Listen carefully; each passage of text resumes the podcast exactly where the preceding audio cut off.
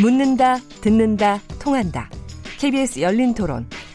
듣고 계신 청취자 여러분, 감사드립니다. 들으면서 답답한 부분은 없으신지요?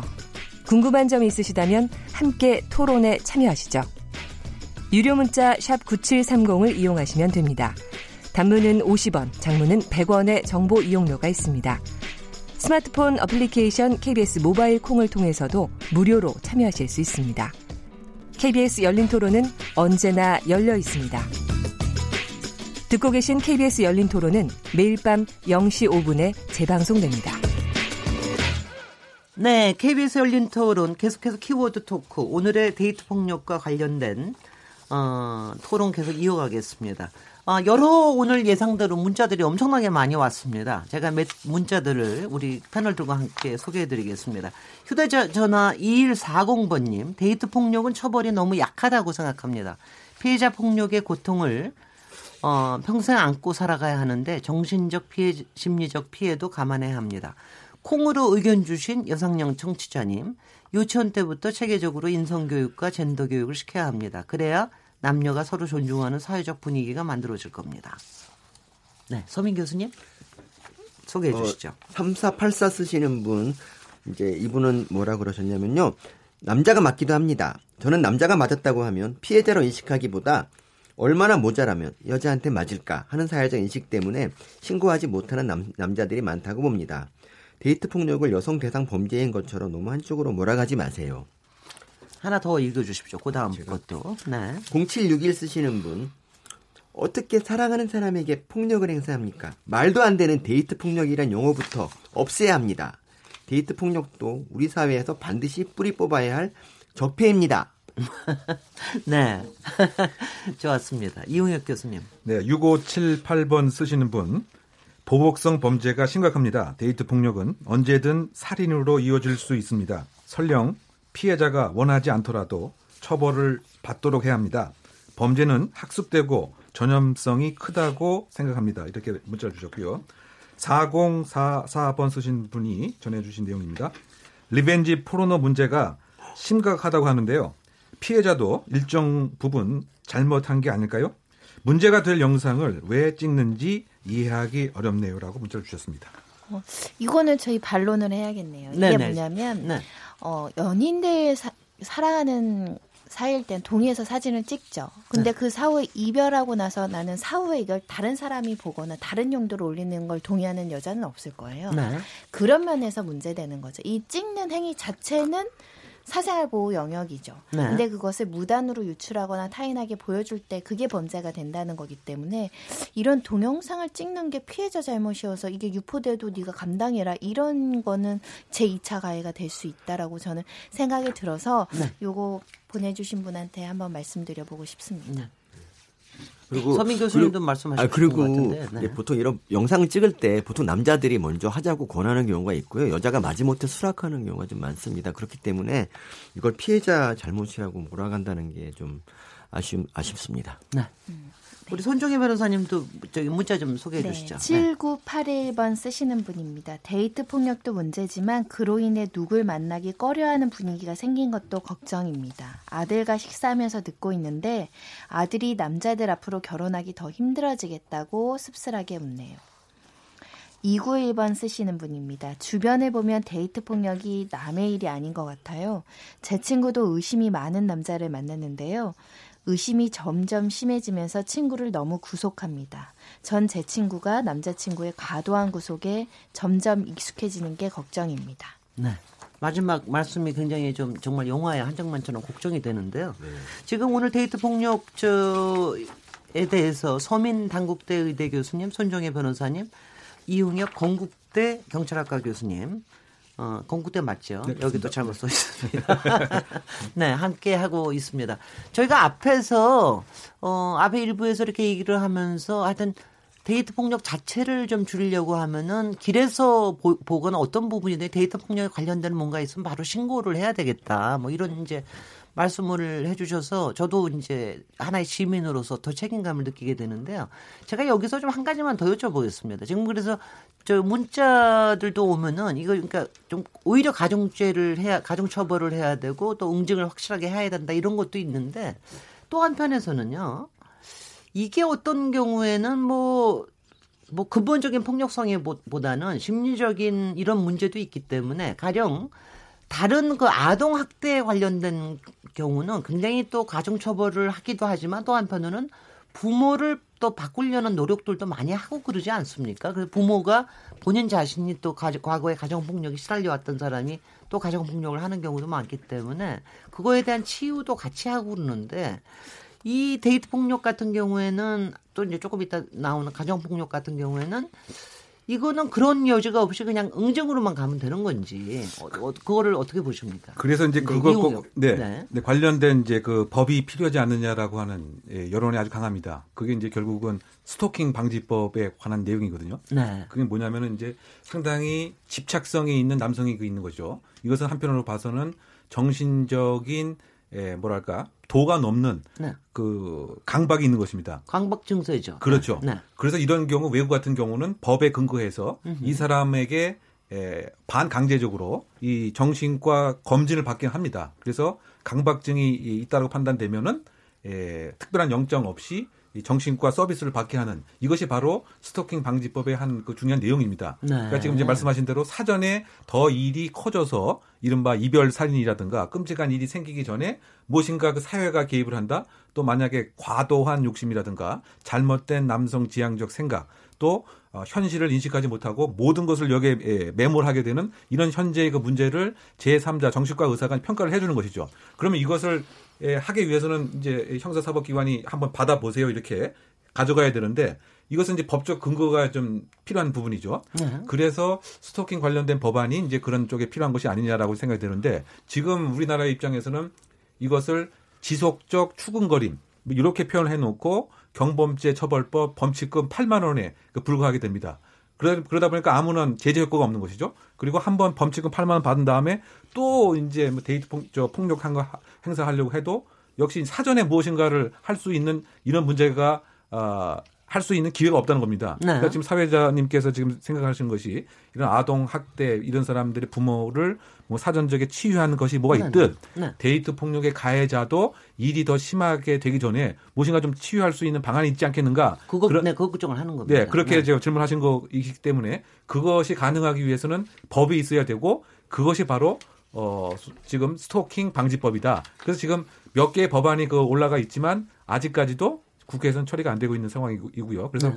그것이 사실은 처음에 만들어져야 데이트 폭력도 줄어들게 되고 또 데이트 폭력이 줄어들게 되면 가정 폭력도 줄어들게 되는 이것이 하나의 3종 세트 같습니다, 사실은요. 음흠. 그래서 이 큰 맥락에서 좀 살펴볼 필요가 있는 것이죠. 어, 좀 다른 얘기인데요, 이거는 네, 이제 그 얼마 전에 그 익산에서 이제 응급실에서 의사가 이제 두들겨 환자한테 두들겨 맞는 사건이 발생했거든요. 근데 이제 그런 사건이 발생하는 이유가 사실 그냥 뭐 때려도 뭐 그냥 환자가 아프니까 때릴 수 있다 이렇게 생각하기 때문에 의사에 대한 가중처벌법이 굉장히 오랫동안 만들어지지 않았습니다. 뭐 네. 겨우 국회를 통과하긴 했는데 응급실에서 술 먹고 좀 환자가 난동 부렸다는 거에 대해서 그러니까 경찰이 이번에도 별로 되게 미온적인 대처를 했거든요. 그렇습니다. 좀 그런 대, 네. 그런 것들, 그러니까 때려도 사실 뭐 때려도 기소가 되지 않을 확률이 굉장히 높고 기소돼도 처벌받지 않을 확률이 높다면은 사실 범죄를 뭐 이렇게 특별히 경각심을 가지고 뭐 자제하거나 이럴 필요가 없, 거든요 네. 그래서 저는 역시 그 강력한 처벌이 먼저 이제 뭐 사실 정신과 치료 같은 거는 좀 적게 회의적인 게 이제 그 뭐 의처증간이나 스토킹 같은 거는 사실 인격 장애라서 치료가 정신과 치료 받는다고 치료가 될지 안 될지도 잘 의문이고요. 그래서 제가 그런데 어, 당연히 강력 처벌도 따라야 되는데 보니까 피해자 이런 데이트 폭력의 피해자 절반이 그 가해자 남성과 결혼을 한다라는 통계도 말이죠. 있더라고요. 네네. 그러니까 뭐냐면 이거는 사랑하는 거예요. 애정은 있어요. 폭력을 행사하는 남자가 있어요. 뭐 여자가 가해자일 수도 있지만요. 그러니까 관계를 못 끊는 거예요. 그럼 이런 사람들한테는 그 내가 사랑하는 남자 결혼도 생각하고 하, 생각하는 남자를 감옥 보내봐야 이 여자가 원치 않겠죠. 그래서 저는 음. 당연히 데이트 폭력이라는 특수성은 상담 명령, 치료 명령. 지금 우리 가정법원 같은 데는 뭐 이혼 사건 할 때 부부 상담 프로그램 치료 명령 이런 거 조정비 조치 명령 나가거든요. 그렇습니다. 데이트 폭력은 그러니까 아, 이 사람 엄하게 처벌해주고 나랑 완전히 떨어뜨려 주세요라는 피해자도 있지만 저 이 남자 없으면 못 살아요. 라는 여자가 있거든요. 실제로 절반 이상이 가해자랑 결혼을 해야 되는 심리를 우리가 이해해야 한다고 생각하면 근데 그게 호, 선생님 혹시 근데 죄송합니다만 혹시 그게 뭐 헤어지면 자기가 죽을까 봐 그런 걱정돼서 그런 것도 있지 않습니까? 뭐 그런 사람도 있겠지만은 결국은 이제 그 아주 뭐 생명이 이어가지 않는 폭력에 이를 정 이를 정도가 아닌 사건에서는 기본적으로는 저 사람에 대한 애정과 사랑이 있는 상황에서 남성이 폭력성을 보이고 폭력이 여러 번 발생을 하는데 그때마다 용서나 사과를 구한다거나 제 뭐 다시 개선하겠다라는 약속을 한다거나 이 정도는 내가 다른 이유로 이제 참고 넘어가고 결혼까지 이르는 경우들이 있는데 그게 이제 문제는 그렇게 결혼하면 또 한 10% 20% 비율로 가정 폭력으로 이어지는 게 문제거든요. 네. 결국은 처벌을 강력하게 해서 경각심을 줘서 그런 일을 다시는 못하게 하는 것도 중요하지만 적절하게 의무적으로 치료나 명령, 그러니까 뭐 어떤 심각한 인격성 장애는 치료가 안 될지언정 적어도 그런 심리 프로그램이나 상담이라든가 개선할 수 있는 기회를 국가가 좀 부여하는 제도도 필요하지 않을까라는 생각도 합니다. 네. 우리 여기서 잠깐만 그래서 바로 얘기하는 게 이게 저, 저는 이런 게 있는 거 처음 알았는데 데이트 아파트 폭력이 가정 폭력으로도 이어질 수가 있기 때문에 더군다나 이제 어느 만큼은 그거에 대한 대응을 그리고 나름대로는 또 감별할 수 있는 것도 좀 필요하다는 그런 생각도 드는데요. 서울시가 한국 여성의 전화와 공동 제작한 데이트 폭력 대응을 위한 안내서라는 게 있더라고요. 거기에 보면은 데이트 상대의 위험 신호를 감지할 수 있는 체크리스트가 있던데요. 리스트 몇 가지를 좀 소개해 볼까? 이거 근데 제가 소개를 해야 됩니까? 이거 혹시 여기, 여기, 이거 보세요. 제가 몇 가지 소개해 보겠습니다. 어, 12가지가 있는데요. 큰 소리로 호통을 친다. 두 번째, 하루 종일 많은 양의 전화와 문자를 한다. 세 번째, 통화 내역이나 문자 등 휴대전화를 체크한다. 그러니까 상대방의 쪽을 체크하는 거죠. 네 번째, 옷차림이나 헤어스타일을 자신이 좋아하는 것으로 하게 한다. 다섯 번째, 다른 사람들을 만나는 것을 싫어한다. 여섯 번째, 날마다 만나자고 하거나 기다리지 말라는데도 기다린다. 일곱 번째, 만날 때마다 스킨십 또는 성관계를 요구한다. 여덟 번째, 과거를 끈질기게 캐묻는다. 아홉 번째, 이거 참 위험하죠. 헤어지면 죽어버리겠다고 한다. 열 번째, 줄이 있을 때는 폭력적이지만, 둘이 있을 때는 폭력적이지만, 다른 사람과 함께 있으면 태도가 달라진다. 열한 번째, 싸우다가 외진 길에 나를 버려두고 간 적이 있다. 열두 번째, 문을 발로 차거나 물건을 던진다. 이거 보니까 저도 하나 있는데요. 열한 번째 저도 한 번 한 적이 있는데 싸우다가 그냥 혼자 두고서 저도 가버린 적이 있는데 차, 에서 네 그런 거 말하는 거죠. 저도 네, 차에서 쫓, 쫓아냈어요. 저도 아내랑 네, 아내랑 네, 약간 차에서 네. 다툼이 있어가지고 네. 제가 내렸습니다. 네, 네. 저는 저, 저 는 쫓아냈어요.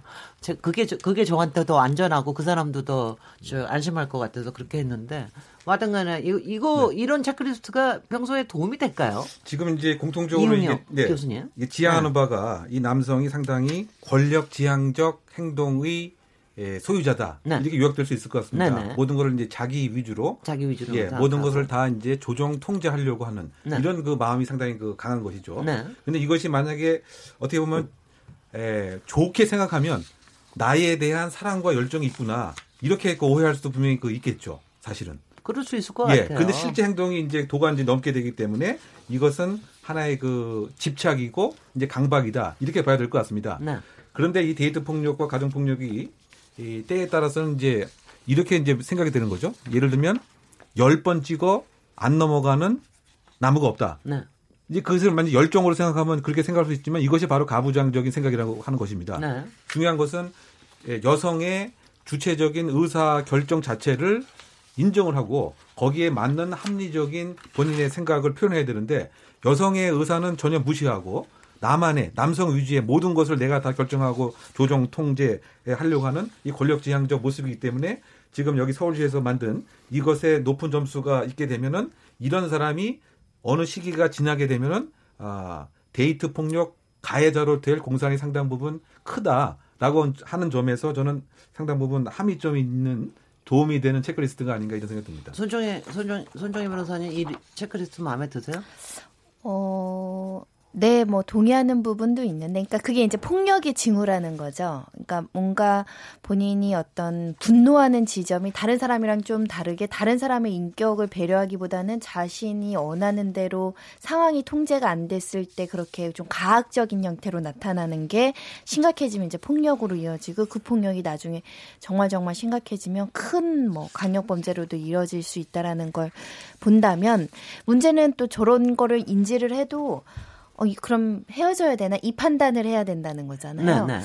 그래서 사실은 요 사소한 징후만을 보고 그 사람을 또 재단해야 되나? 조금 더 만나보자. 이러다가 관계를 끊지 못하는 경우들도 많아서 네. 좀 유심하게 봐야 되고 여성도 약간 그 예를 들면 한 번의 폭력에 노출된 사람이 있을 수 있어요. 굉장히 네. 그러면 상실감과 자기 자존감을 많이 상실해 봤더라.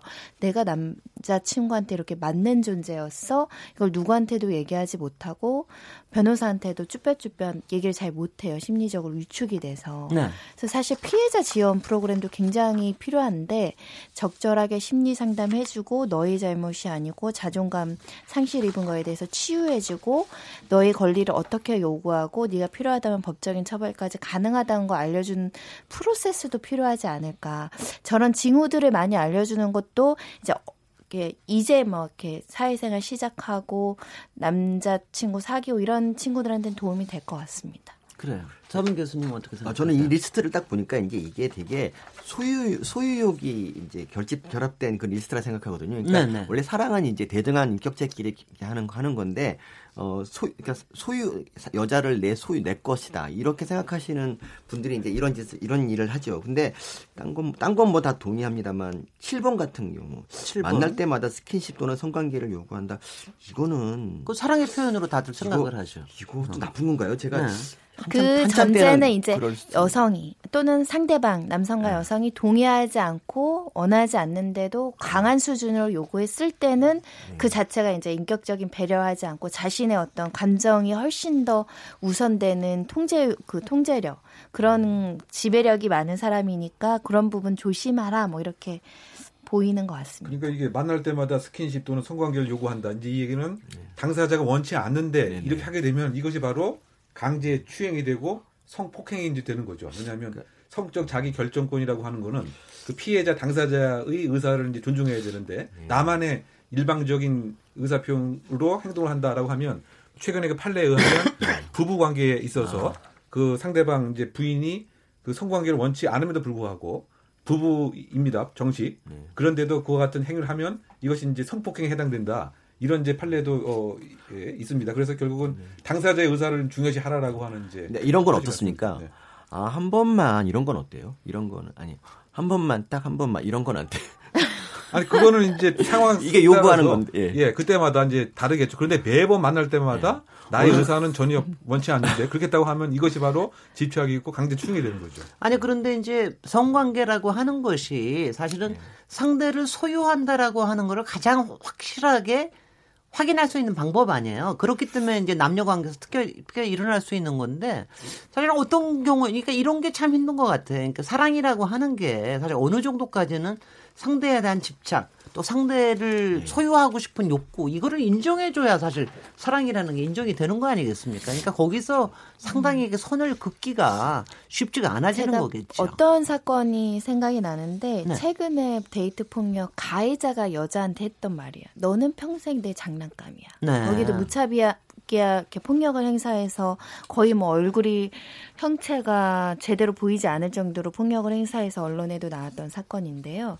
그거 내가 너를 소유할 수 있고 통제할 수 있는데 너가 내 통제 밖에 가면 굉장히 극심한 도발, 도발, 저항 이런 걸 받으면서 순식간에 이제 화가 오르면서 타인에 대한 그거를 분노를 이제 폭력으로 행사하고 으흠. 그런 부분인데 적정 수준이 굉장히 중요한 겁니다. 그래서 음. 일정 거리를 두고 연인이라고 하더라도 가족이라고 하더라도 그 사람이 사생활이 있고 거리가 있고 이거를 인정 못하면 그 사람만의 영역이 있다는 걸 인정 못하고 그걸 못 받아들이면 이 분노가 참을 수 없죠. 내가 너를 이렇게 좋아하고 너를 위해서 이렇게 희생하고 잘해줬는데 너는 어떻게 이럴 수가 있어? 너 나 무시하니? 너는 앞으로 내 말을 들어야 되고 이런 식으로 하다 보면 가학적인 형태로 나타나는 거죠. 네, 네. 근데 그 부분이 좀 뭐, 물론 교수님. 네, 애매할 수도 있는데 네. 예를 들면 우리가 이제 드라마나 멋있는 뭐 영화 속에서 멋있는 그 남자가 남성다움으로 이렇게 여성에 대해서 뭐 강제 키스를 한다든가. 그거 다 폭력이에요. 예, 그러니까 이제 그거하고 같은 맥락인 네, 거죠. 네. 왜냐하면 상대방은 원치 않는데 네. 마치 이제 그렇게 해야 무엇인가 아, 남성성이 인정받고 더 여성에게 매력적인 어필을 할 것이다. 이렇게 이제 일방적으로 생각하는데 그 반대 당사자 여성 입장에서는 그것이 아닌 것이죠. 네. 그러니까 지금 여기에 있는 체크리스트도 그런 맥락에서 이 여성 중심, 피해자 중심, 당사자 중심의 판단을 해야지 예, 남성 우월적인 생각으로 이렇게 하는 것이 이제 멋있다 나는 생각하는데 당사자 실제로는 그것은 정말 싫은 거죠. 네.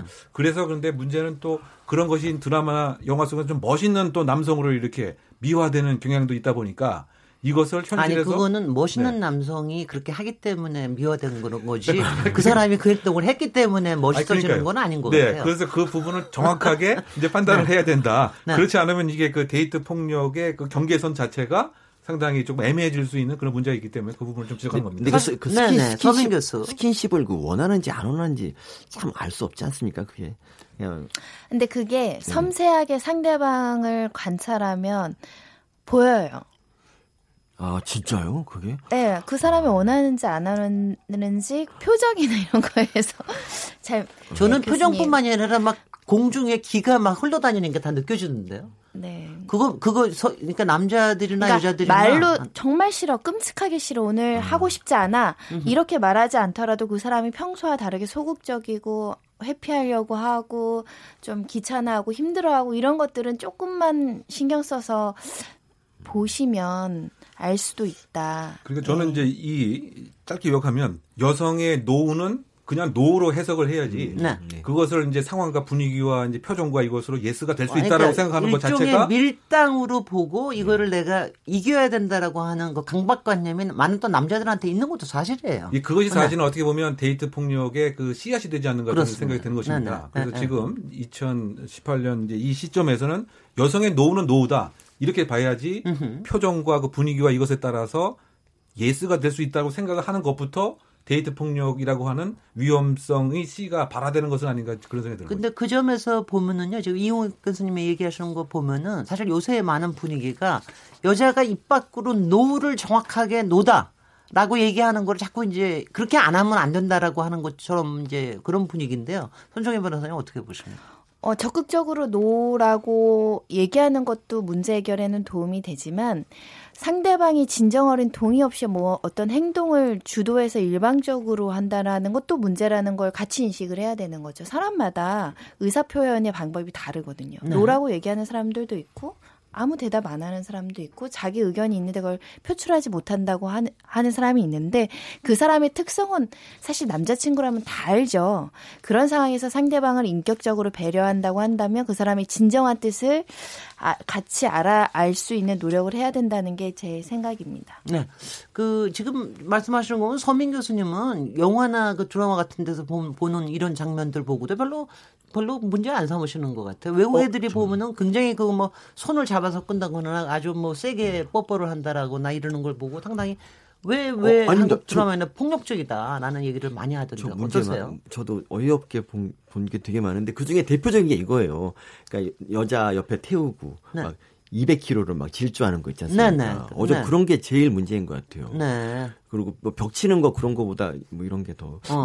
근데, 근데 사람들이 근데 드라마 뭐 드라마 영향을 받아서 꼭 그런 거라고 할 수 있나요? 그 드라마? 드라마. 드라마가 폭력을 좀 만성화시키는 느낌이 들 때가 있어요. 왜냐면은 음. 기존의 통념이 드라마에 그대로 들어오는데 그게 바뀌어야 될 그런 거거든요. 예를 들면 그냥 남자 친구들끼리 막 얘기하다 갑자기 막 싸워요 주먹으로 피도 나고 막 음흠. 얼굴 울그러지고 음흠. 그러면서 또 화해하는 장면이 나와요. 글쎄 말이죠. 그러니까 뭐라, 뭐냐면 다 남자들이 젊은 음. 남자 뒤웅글면서 폭력 좀 쓰면서 저러면서 친해지지. 음. 폭력이 아무렇지도 않은 거죠. 학교에서도 애들이 싸우는데 폭력하는 장면이 막 나와. 연인들도 막 싸우다가 정말 거칠게 몸으로 싸우는 장면이 드라마에서 나오거든요. 그러니까 경, 뭐 예전에 어떤 경찰관이 그래서 그런 문제가 됐는데, 아, 남자가 뭐 하, 욱해서 화냈대잖아. 안 그런대잖아.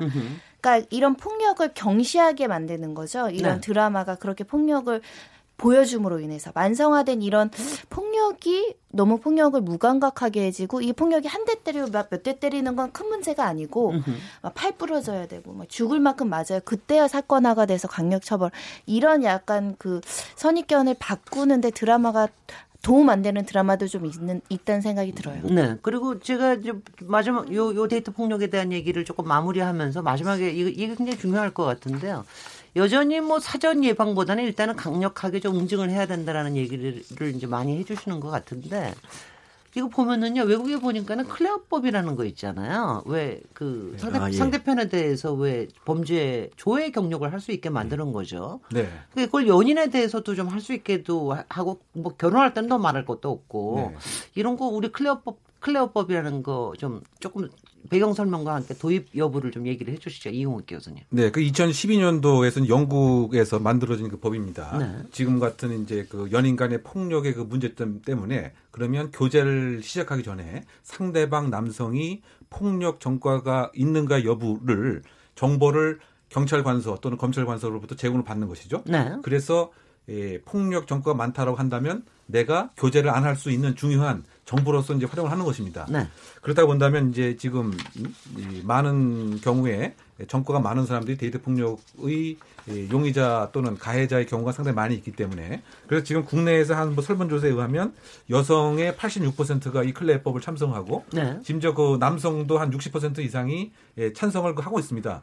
다만 좀 문제가 되는 것은 과연 이게 개인에 관한 아주 중요한 프라이버시 정보인데 이것을 그 데이트 하기 전에 또는 연인 관계 전에 활용하는 것이 과연 에, 공익에 부합하는 것이냐 또는 개인의 프라이버시는 어떻게 보호가 돼야 되느냐. 글쎄 말이죠. 이것에 이제 균형점을 이제 만드는 것이 분명히 필요한데 지금 그 최근에 설문조사에 의하면 상당히 그 과반수 이상이 남성 여성 뭐 찬성을 하고 있는 것 같습니다. 그래서 지금 제가 알기로는 어느 어, 지금 올라온 국회에 있는 법안 중에 하나도 필요한 경우 법원에 요청을 하게 되면 이와 같은 범죄 경력 정보를 제공할 수 있도록 하는 안은 현재 올라와 있는 것으로 알고 있습니다. 네, 전정희 변호사님 이거 이거 우리의 우리한테 도입이 가능해질까요? 어, 이게 이제 뭐 타인의 개인정보를 너무 함부로 열어보게 하는 인권 침해적인 소지가 있지 않을까라고 염려하시는 분들이 있는데 이게 그냥 도입하는 게 아니라요. 네. 심사를 한다는 거예요. 누군가 네. 요청을 했을 때 합리적인 사유가 있고 이것도 심사위원회에서 신중 신중하게 심사를 해서 오픈을 한다는 거니까 저는 도움이 될 수 있다고 생각합니다. 그 영국의 클레어도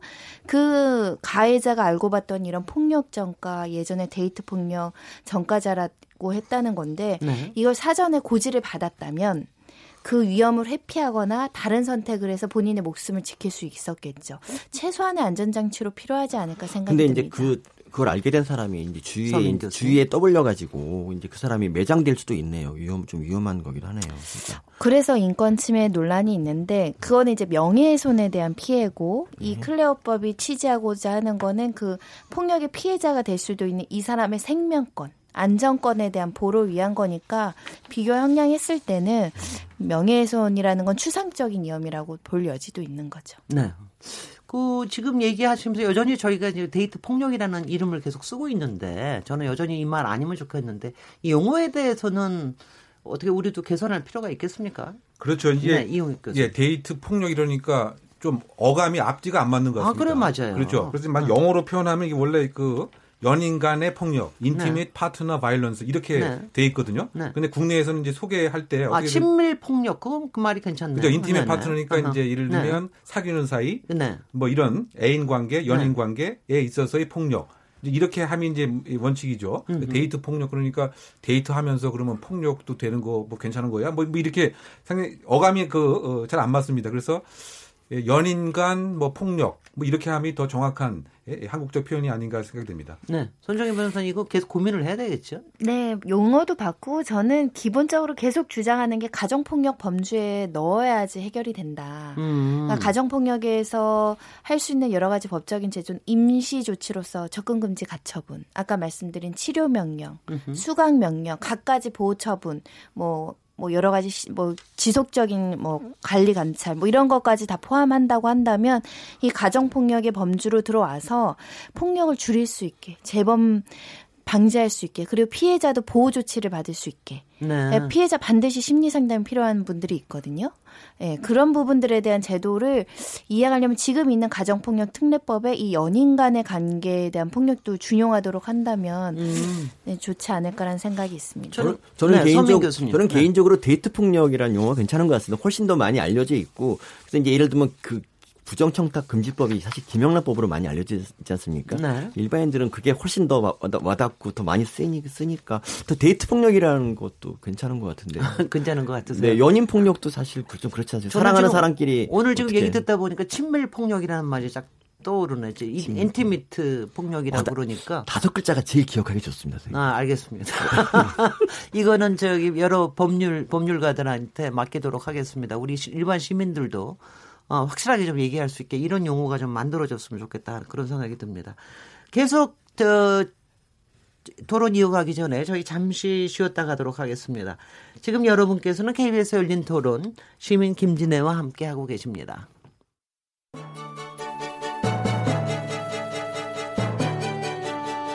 라디오 토론이 진짜입니다. 묻는다, 듣는다, 통한다.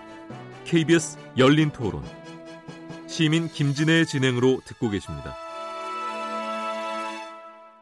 토론 이어가기 전에 오늘 어, 데이트 폭력에 대한 문자들 많이 보내주셨습니다. 더 소개해드리겠습니다. 휴대전화 끝자리 9100번님. 방송에서도 얘기하셨는데 사귈 때 폭력을 쓰는 사람은 결혼한다고 달라지지 않습니다. 나를 사랑해서 그런 거겠지 하고 잘못 생각하면 평생 고생합니다. 사하나 8호번님. 저는 남녀 사이에 폭력이 오가는 걸 보면 지켜보지 않고 경찰에 신고하고 직접 개입해서 말리려고 하는데요. 주변 사람들이 남녀 사이의 일은 직접 개입하지 말라고 말립니다. 네, 선민 교수님 네. 소개해 주시죠. 네, 311번 쓰시는 분. 여자들이 제일 많이 하는 착각이 내가 바꿀 수 있어. 결혼하면 나아지겠지 하는 겁니다. 사람은 절대 달라지지 않습니다. 고쳤을 생각 하지 마세요. 네, 전적으로 저도 동의합니다. 콩으로 의견 주신 안승민 청취자님. 아까 데이트 폭력 성향 체크리스트에 다른 사람을 만나는 걸 싫어하는 것도 문제라고 돼 있었는데요. 여자친구 만날 때 데이트 비용을 다 내고 무슨 부탁이든 다 들어주는데 다른 남자 만나면 싫지 않나요? 이럴 땐 다른 남자를 만나는 게 아니라 네. 친구들하고 같이 만나는 거나 사교자를 만나는 거를 싫어하는 그런 사람을 네. 얘기를 하는 건데 조금 오해를 하신 게 아닌가 싶기도 하고요. 네. 네. 데이트 비용을 맞죠? 다 냈다고 또 그리고 독점할 수 있는 권리가 있는 것도 아니니까 네. 예, 뭐 나눠서 내시고요. 그냥 조금 자유를 주시는 게 좋겠습니다. 네, 이용혁 교수님. 네. 8277번 쓰시는 분이 보내주신 문자 내용인데요. 한 번 때린 사람은 두 번이고 세 번이고 폭력을 계속 행사합니다. 외국은 데이트 폭력으로 처벌받은 사람을 조회할 수 있다는데 우리도 이런 제도를 도입하면 어떨까요? 데이트 폭력 예방에 도움이 될 겁니다. 우리가 조금 전에 논의했던 클레법에 네. 대해서 지지하시는 내용인 것 같습니다. 네네. 네, 사하나 96번 쓰시는 분입니다. 방송을 듣다 보니 데이트 폭력 신고가 들어오면 경찰이 반드시 제대로 된 조치를 취해야 할 것 같습니다. 보복이 무서워서 소극적인 피해자들도 많습니다. 그런 것 같아요, 정말. 네. KBS 열린 토론, 어, 계속 토론 이어가겠습니다. 오늘 서민 당대 의대 교수님, 손정혜 변호사님, 그리고 이웅혁 건국대 경찰학과 교수님 세 분과 함께 어, 데이트 폭력 그리고 이제 이제는 가정 폭력에 대해서 계속 토론 이어가 보려고 합니다. 일단 다들 지금 이제 아시는 대로 데이트 폭력에서부터 잘못 판단된 것이 결혼으로 이어지고 그래서 가정 폭력이 되는 경우가 굉장히 많다. 이런 얘기가 있는데요.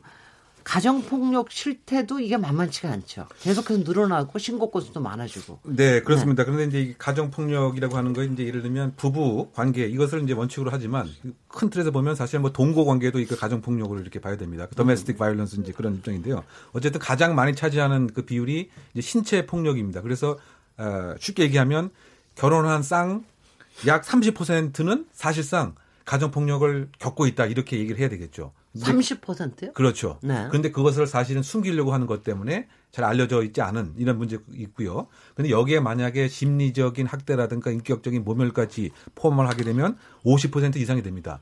그런데 이거는 꼭 우리나라만의 문제가 아니고 미국에서도 마찬가지고 아프리카에서도 마찬가지고 대만에서도 마찬가지고 그 전 세계 통계를 내보면 사회 지위 계층 고하 또는 재산 상중하 할 것 없이 사실은 약 50%의 여성이 매 맞고 있다. 이것이 사실은 그 팩트고 실태입니다. 그래서 우리나라도 사실은 비슷한 이런 범주 양상인 것 같고요. 그리고 또 하나의 그 실태가 재범률이 상당히 그 높다고 하는 점이고요. 그렇습니다. 네, 국내에서 하나의 특징은 가장 많이 가해자와 피해자가 된 연령대가 그 40대로 현재 그 알려져 있고요. 특히 그 여성에 있어서는 전업주부에 해당되는 여성 피해자가 무려 50%를 훨씬 그 어, 넘고 있다. 뭐 이런 얘기인 것 같은데요. 이것은 외국에서의 그 실험하고 좀 관련이 있습니다. 이게 그 예를 들면은 여성이 만약에 직업이 있고 경제적인 능력이 있으면 피해를 당하는 경험이 비율이 확 줄어들게 됩니다. 그만큼 내가 피해를 당하게 되면 할 일이 있다라고 하고 일정한 에, 파워가 있 다 보니까 남성이 가정폭력을 남편이 가급적 안 한다는 얘기죠. 그런데 만약에 경제적으로 남성의 남편에게 종속되어 있으면 가정 폭력의 피해자가 될 확률이 크다. 뭐 이런 그 외국의 통계와 예, 괴를 같이 해서 한국에서의 몇 가지 실태가 지금 이렇게 제가 설명드린 바와 같습니다. 이 경제적인 요인 때문에 생기는 권력 관계 이게 만드는 문제가 이제 계속 좀 커지는 것 같기도 하는데요. 손정혜 변호사님께 제가 여쭤보면 근데 이렇게 많이 늘어나는데 예전보다 뭐 신고도 훨씬 더 많고 그렇다는데 기소율은 점점 줄어들고 있다. 이건 또 왜 그렇습니까? 어, 일단은 가정 폭력이 이제 과거에 누적된 집안들이 좀 있어요. 뭐 이게 최초가 아니라 근데 과거에 이제 가정 내에서 발생한 폭력이 증거가 없어서 그게 이제 무혐의가 되는 경우가 있고요. 네. 그러니까 예를 들면 진단서를 끊어놓거나 이러면은 그에 대한 해당 범죄가 올라가는데 그런 증거 없이 그냥 그 그냥 참고 살다가 마지막 사건만 증거가 있어서 그 마지막 것만 기소되는 경우들이 있거든요. 그러니까 실제로 범한 폭력이라는 범죄보다 굉장히 약하게 처벌받는 경우가 있고 네. 특히 이제 어 가정폭력 특례법이 오면서 형사처벌이 아니라 가정보호 사건으로 가정법원에서 보호처분 받는 사건들이 많거든요. 거기서도 어, 이거는 처벌이 아니라 보호처분 그냥 상담 명령, 치료 명령 이런 쪽으로 가다 보니까 실제로 어, 강력한 처벌이 안 이루어지는 것도 많고 상담 조건부 기소유예라는 것도 있거든요. 뭐냐면 이거는 적절하게 어, 상담받고 개선할 수 있다면 꼭 처벌까지는 안 시키겠다. 뭐 이런 네네. 건데 그러다 보니까 이제 가정폭력이 조금 어, 강력 처벌이 안 되는 거 아니냐 이런 여러 가지 논란이나 우려를 갖고 있는 걸로 보이고요. 그리고 이제 가족들이 많이 선처를 해주기도 합니다. 마지막 단계에서는 네. 예, 용서를 빌고 사과를 하고 뭐 이러면은 또 뭐 또 가족이 용서하면 재판부도 이제 좀 선처를 해주는 경향도 있고요. 근데 사실은 사실은 좋기는 한 거죠. 이런 상담 조건부라는 게 이전보다 오히려 조금 더 인권적인 점도 그러니까 좀 더 치유를 얘기를 하는 이 사람이 거니까요. 재범을 하지 않을 것인가에 대해서 면밀히 살펴봐야 되는데 어떤 사람들은 말로만 잘못했습니다. 앞으로는 안 가겠습니다. 하고 뒤에 가서 다시 아내를 괴롭히고 보복하시는 분들도 있거든요. 네. 이런 분들한테 진짜 엄단해서 구속시키면 좀 깊이 반성을 하는데 불구속 상태에 있으면 오히려 아내를 향한 보복적 감정이 훨씬 더 극단화 되거든요. 그래서 아내들이 오히려 숨어버리고 도망가버리고 그런 면들도 있어서 이게 잘 봐야 됩니다.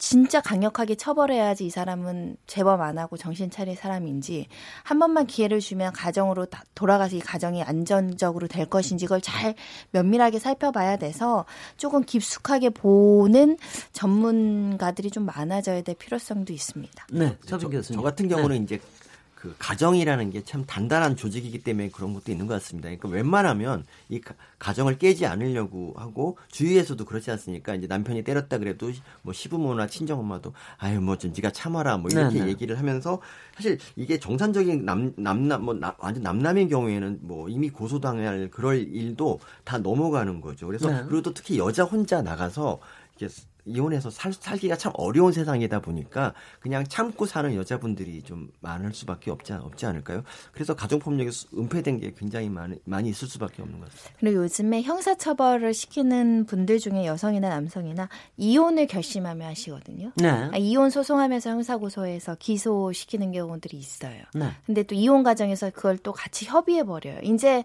가정폭력에서 해방될 수 있죠. 이혼을 하게 되면 이 남자 네. 안 만나고 이 여자랑 같이 안 살게 되니까.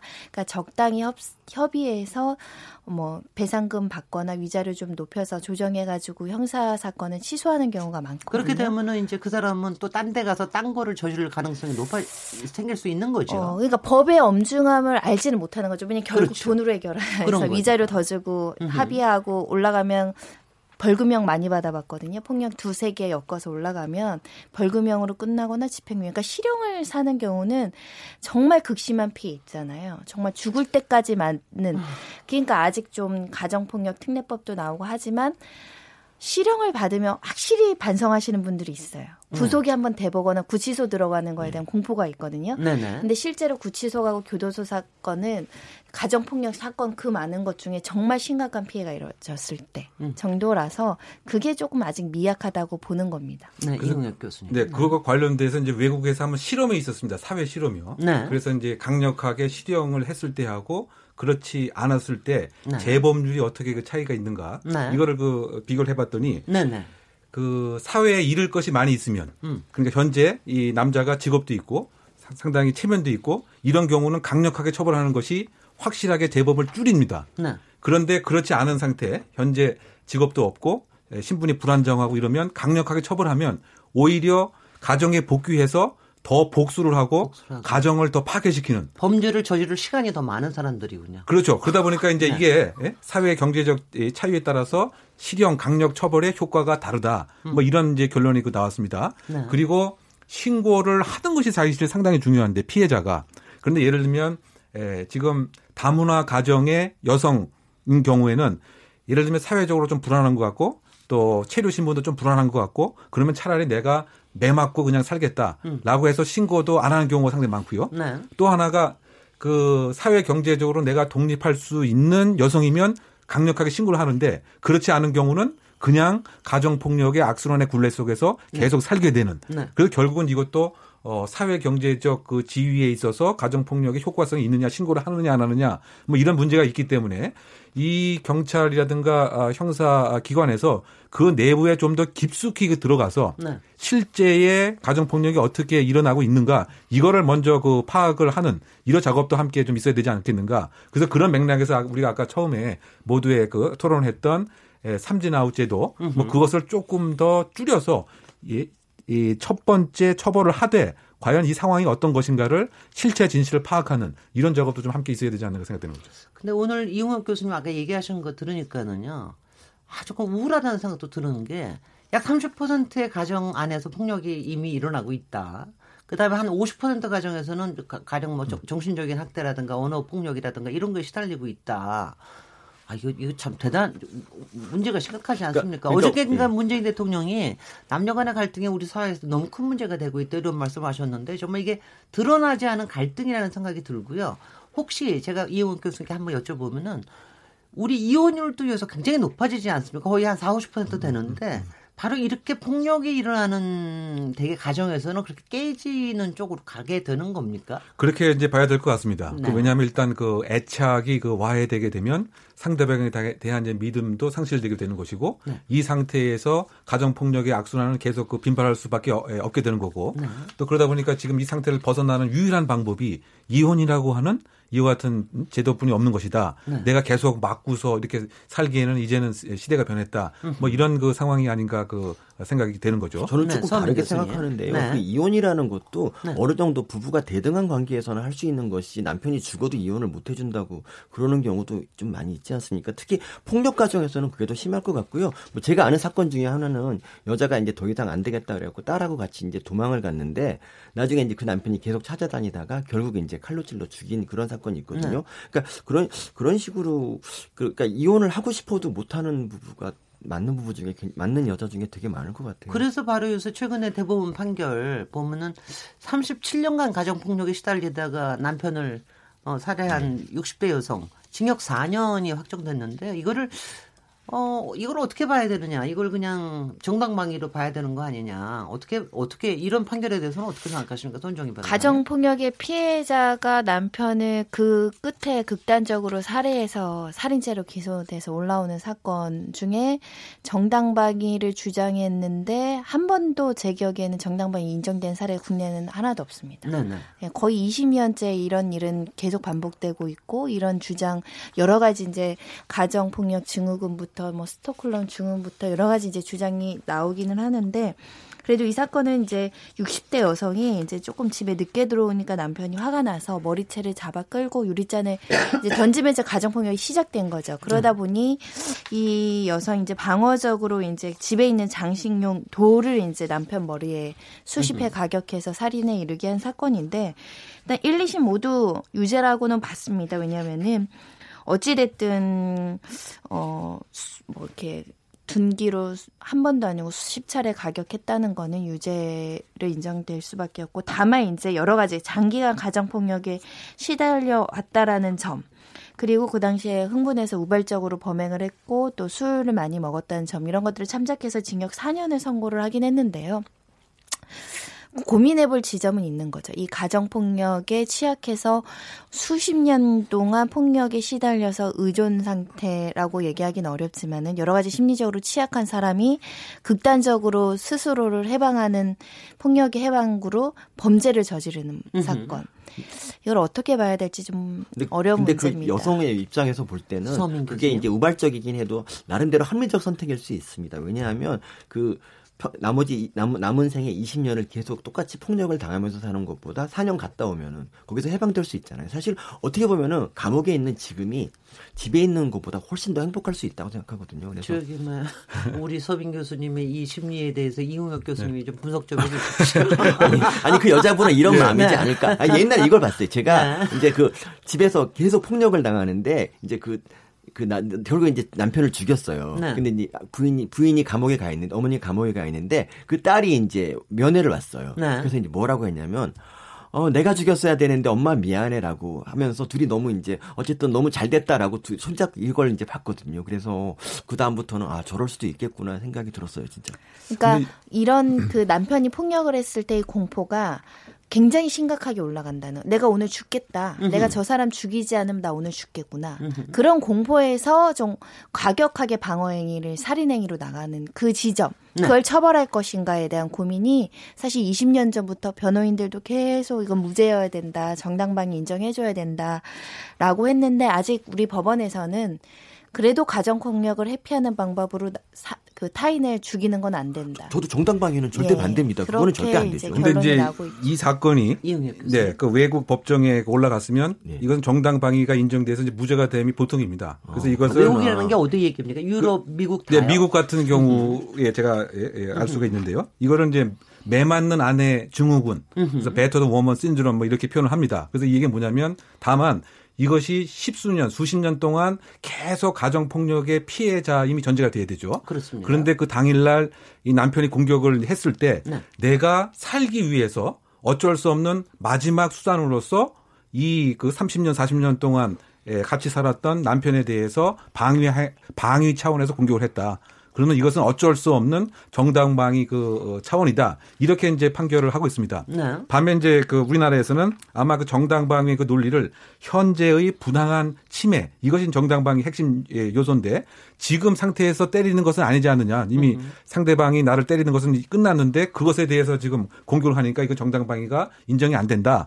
다만 이렇게 30년 동안 피해를 받은 것을 양형에 참작해서 일반 살인하고는 달리 형을 4년으로 이렇게 축소 이렇게 한 것인데요. 그만큼 이제 제 얘기는 뭐냐면 이 가정 폭력에 대한 심각성에 대한 그 인지가 으흠. 최근에 들어서 한국 사회에서 이렇게 많이 노정이 되는 것이고 그렇죠. 그 전에는 알려져 있지 않기 때문에 으흠. 법리도 상당 부분 조금 잘 발달이 되어 있지 않은 것 같습니다. 네. 그래서 만약에 지금 우리나라도 이런 매 맞는 아내 증후군이라고 하는 정당방위 원리를 조금 더 법리를 정돈하면 향후 이 30년 이상 가정폭력의 피해자가 어쩔 수 없이 남편의 공격 행위에 대해서 살해를 했을 때는 이런 가능성도 있지 않는가 전향적으로 어, 한번 예상을 해보는 거죠. 저는 그런 게 우리나라 정당방 정당방위로 이제 판결이 된다면은 죽을 남자 진짜 많을 것 같아요. 저는 그게 좀 우, 우려가 돼서 뭔가 캥기시는 게 있는 거 아니에요?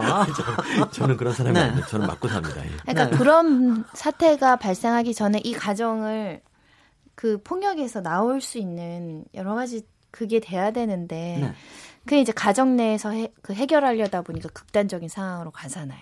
그게 문제인 것 같습니다. 바로 임시 격리 조치하고 접근 금지해서 다시 한번 폭력을 행사했을 때 그 사람이 가지고 있는 불이익이 크다라는 경고를 주면 네. 사실 32년간 뭐 어느 정도의 그 폭력이 누적되었는지 모르겠지만 예를 들면 가정 폭력이 5회 이상 10회 이상 됐다 그러면 무기징역이 나온다. 네. 그렇게 엄벌할 수 있다. 그럼 살인 사건 안 나죠. 왜냐하면 아, 가정 폭력에서 이 피해자도 해방될 수 있고 가정도 네. 해, 그 여러 가지 이제 지킬 수 있기 때문에 근데 가정 폭력으로 신고해도 그때 그때 그때 그냥 그 그날의 행위, 그날의 폭력의 행위, 진 전치 3주 나온 그날의 행위만 처벌을 하고 하다 보니까 조금 강력한 처벌도 부족하고 이 가정 회복 프로그램도 부족하고 그 누적 누적 되다가 해결되지 않고 정신적인 여러 가지 장애에 빠지고 그러다 보면 이런 극단적인 결과가 나오는 점에서는 음. 굉장히 우리 사회가 반성해야 될 판례이기도 합니다. 그러니까 오늘 쭉 얘기를 듣다 보면은요.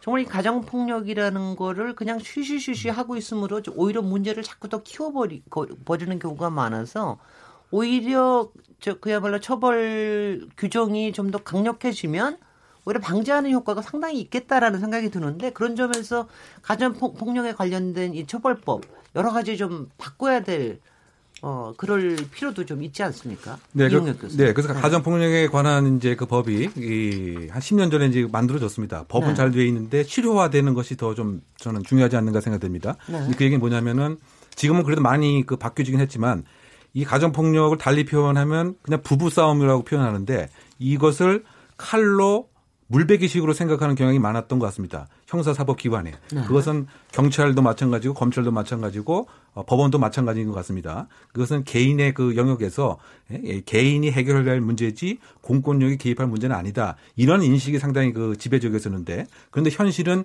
이 가전폭력이 매개가 된 범죄가 아주 심각한 것이 우리나라에서 이제 알려지게 된 것입니다. 네. 그래서 가정폭력에 관한 법이 이제 만들어졌고 그러면은 먼저 어, 격리 조치를 하고 그 다음에 여러 가지 이제 공식적인 예를 들면 부인의 안전을 위해서 다른 쉼터도 마련을 해주고 네네. 뭐 이런 것으로 이제 지금 만들어졌는데 그럼에도 불구하고 예를 들면 경찰 조직의 약 85%가 여전히 이제 남성이고 이러다 네. 보니까 이거 자체를 정말 심각하게 아, 여성의 입장보다는 아 그렇게 좀 한 대 때리고 맞을고 뭐 이럴 수도 있지라고 하는 인식 자체를 빨리 그 어, 바꾸는 거 그리고 아까 우리가 잠깐 논의를 해본 바와 같이 가정폭력에 관련돼서는 의무적으로 체포하고 의무적으로 기소하는 그래서 그러지 않았을 때 왜 그래야 되는가를 꼼꼼히 써서 제출하게 되는 그래서 가정폭력을 가장 심각한 문제로 이제 받아들이는 이것이 지금 법의 개정보다 더 중요한 것이 아닌가 저는 그런 생각이 듭니다. 네. 서민 교수님 어떻게 그러니까 생각하세요? 전체 가정에서 만약 네. 전체 가정의 1% 그러니까 1%가 도둑을 맞은 거예요. 저, 뭐 그냥 일정 기간 동안. 그러면 이제 도둑에 대한 그런 경계심이 되게 발동하고 막 이제 막 사회 문제로 대두되지 않습니까? 근데 전체 가정에 30%에서 가정 폭력이 일어나는데 그동안 진짜 우리 사회가 여기에 대해서 뭐 뚜렷한 대책도 잘 세우지 않고 그냥 사적 영역으로만 남겨놨다는 것 자체가 좀 되게 시, 좀 너무 그동안 폭력에 대해서 경각심이 없었던 것 같습니다. 그래서 네, 앞으로는 진짜 네. 좀 나아졌으면 좋겠는데 아, 좀 가정폭력은 정말 어려운 것 같아요. 그러니까 만약 가장이 구속이 돼버리면 그냥 그 그로 인해서 생계가 흔들리는 그런 집도 되게 많을 것이고 그리고 여자가 이제 끝끝내 남편을 신고하는 경우 되게 이제 주위에서 이기적이다 그래갖고 2차 가해가 굉장히 많을 것 같아요. 그런 것들도 좀 아울러 같이 대책을 세워줘야 되지 않을까 싶습니다. 네, 손정혜 음, 강력하게 처벌하는 사건은 정말 강력하게 구속 수사를 원칙으로 해야 되는 걸로 저는 생각이 들고요. 첫 번째는 가정 폭력도 신고 의무제가 도입 됐으면 좋겠습니다. 아동학대 네. 신고 의무, 성폭력 신고 의무뿐만 아니라 가정 내에서 해결하기 굉장히 어렵기 때문에 신고 의무를 부과해서 좀 더 적극적으로 가정 폭력이 계속 사법 절차 안에 들어오게끔 관리가 돼야 되는 거고요. 두 번. 혹시 제3자 신고도 가능하게 해야 되지 않습니까, 혹시? 네, 그게 다 이제 신고 의무죠. 신고 의무자는 네. 이제 주로 이웃집이 되는 거죠. 이웃집, 아, 친인척. 뭐 여러 가지로 이제 신고 의무하는 제도도 좀 도입됐으면 좋겠고 두 번째는 사후 관리가 안 돼 있어요. 가정폭력은 이제 그 신고해서 뭐 가정보호 사건으로 끝나든 형사처분 벌금으로 끝나든 그 가정이 지금 가정폭력이 이루어지고 있는지 개선이 되고 있는지 이거를 지속적으로 관찰할 수 있는 인력이 없어요. 네. 부족하죠. 근데 그런 부분에 대한 조금 사후적인 어떤 계속 추적해서 관리하고 상담해서 재범이 일어나지 않게끔 살펴보는 것 그런 것들이 좀 도움이 되지 않을까 생각이 듭니다. 네. 아까 말씀하셨는데 그 데이트 폭력도 가정 폭력의 한 범주를 집어넣어서 그래서 처벌하는 규정도 만들고 해야 된다라는데 이게 실제적으로 가능합니까? 아, 그, 직 가정이 아니 동거는 동거지만. 아, 그러니까 가정 폭력 네. 특례법은 가정 폭력 등 뭐 이렇게 제명과 몇 조항만 바꾸면 그 네. 그 가정 폭력 안에 있는 처벌 처벌 보호 처분 조항, 피, 피해자 보호 조치 조항을 인용해서 같이 다룰 수 있거든요. 네. 이용 이용혁 저 교수님도 그 찬성하세요? 그렇죠. 거기다 넣는 게 가장 합리적입니까? 예, 그렇습니다. 여기 가정이라고 하는 것이 꼭 법적인 가정만을 얘기하는 것이 아니고 음흠. 예를 들면 뭐 사실혼 그 관계라든가 네. 잠시 뭐 동거한 관계라든가 아. 이것이 때에 따라서 뭐 데이트 관계일 수도 있고 음. 아니면 이제 가정 관계일 수도 있는 것이죠. 그래서 큰 틀에서 보면은 결국 그 친밀한 그 이성에 대한 그 폭력 행위 네. 이것을 이제 그 제지하고 사전에 격리하고 접근 금지를 하고 뭐 이런 조항들이 이제 가정폭력법의 주요 내용이기 때문에 네. 이것을 데이트 폭력에 관한 것도 함께 포섭하게 되면은 그 효과적인 법 체계 안에 들어가는 것이 아닌가 생각됩니다. 네. 그 결국 피해자 보호 제도 때문에 그런데요. 네. 가정 폭력도 피해자 보호가 굉장히 중요하고요. 연인 간의 폭력도 피해자 보호가 가장 중요한데 그래야 신고를 적극적으로 할 수 있거든요. 네. 그런 여러 가지 제도는 같이 묶어서 규율할 수 있다라고 보입니다. 네. 오늘 저 가정 폭력과 데이트 폭력에 대해서 저는 상당히 심도 있게 얘기를 나눴다고 생각하는데 그래도 못 하신 말씀 한 30초 정도씩 한저 저 정리를 좀 한번 해봐 주시죠. 이용욱 교수님부터. 네, 그 가정 그 폭력이 그 중요한 범죄의 그 원인이 그 되고 있습니다. 그런데 최근에 들어서 이 심각성이 한국 사회에 그 알려져 있기 때문에 이것에 대한 이제 근본적인 해결을 위해서는 한 기관이 아니고 경찰, 검찰, 법원, 교도소, 지역 사회에 관련된 사람들이 함께 참여하는 그 음. 다자 다자간 협력 체계가 분명히 필요하고요.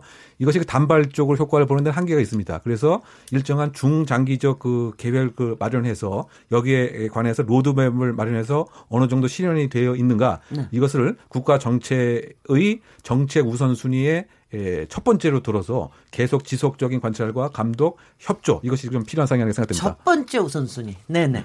천정희 변호사. 가정폭력은 가정폭력이 있는 집안에서 그런 목격하고 그런 것 자체가 아동학대고요. 아동학대는 또 다른 폭력을 야기하고 학교 폭력을 야기하고 사회에서 폭력을 야기하고 또 데이트 폭력으로 야기되는 폭력의 악순환을 굉장히 중요한 요소이기 때문에 가정폭력을 적절하게 치료하고 수강 명령해서 사람을 개선시키려는 사회적 노력이 굉장히 필요하다는 생각이 들고요.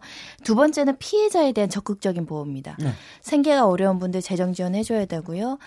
어떤 사법 서비스나 고소장 못 쓰거나 변호 이런 거 너무 무서워하시는 분들을 위해서 국가가 국선 변호 해줘야 되고요. 심리 상담. 적극적으로 해줘야 됩니다. 이분들이 자존감이 상실되지 않고 가해자한테 의존적으로 그 증후군 같은 게 생기지 않도록 지속적으로 관리해야 됩니다. 네, 서민 교수님 아주 짧게. 네. 네. 어, 가정 폭력 더 이상 데, 아, 데이트 폭력 더 이상 이대로는 안 됩니다. 네, 짧게 하래서 그냥. 우리 서빈 교수님 답습니다. 자, 오늘 사실 목요일마다 굉장히 민감한 이슈를 다뤄서 사실 조심스러웠는데 오늘 폭력, 그 중에서도 가정 폭력, 데이트 폭력 얘기하는 건 상당히 여러모로 배우고 그리고 깨닫고 또 이국 교수님 얘기하시는 대로 지금 이 문재인 정부의 여러 가지 우선순위 중 하나가 되어야 되지 않을까 이런 생각이 듭니다. 여러분 오늘 고맙고요. 세 분 패널님 감사드리고요. 저는 내일 7시 20분에 다시 찾아오도록 하겠습니다. 감사합니다. 감사합니다. 감사합니다. 네.